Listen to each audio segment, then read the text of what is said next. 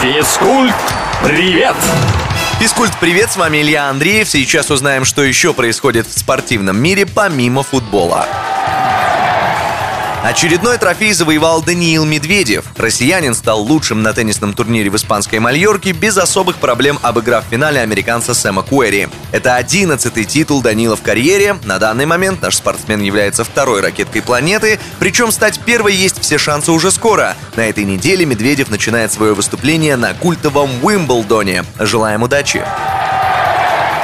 В финале женского чемпионата Европы по баскетболу сборная Сербии уверенно обыграла оппоненток из Франции. Балканская команда во второй раз в истории забирает золото турнира Старого Света. Также с медалями с первенства вернутся спортсменки из Бельгии, которые в матче за третье место превзошли белорусок и возвращаются домой с бронзой. Напомним, сборная России покинула соревнования на этапе четвертьфинала. Российский боец смешанного стиля Александр Волков уступил в главной встрече турнира UFC в Лас-Вегасе. Обошлось без серьезных травм и нокаута. Москвич продержался все пять заявленных раундов, однако судьи единогласным решением отдали победу сопернику, французу Сирилю Гану. На этом пока все. С вами был Илья Андреев. Услышимся на правильном радио.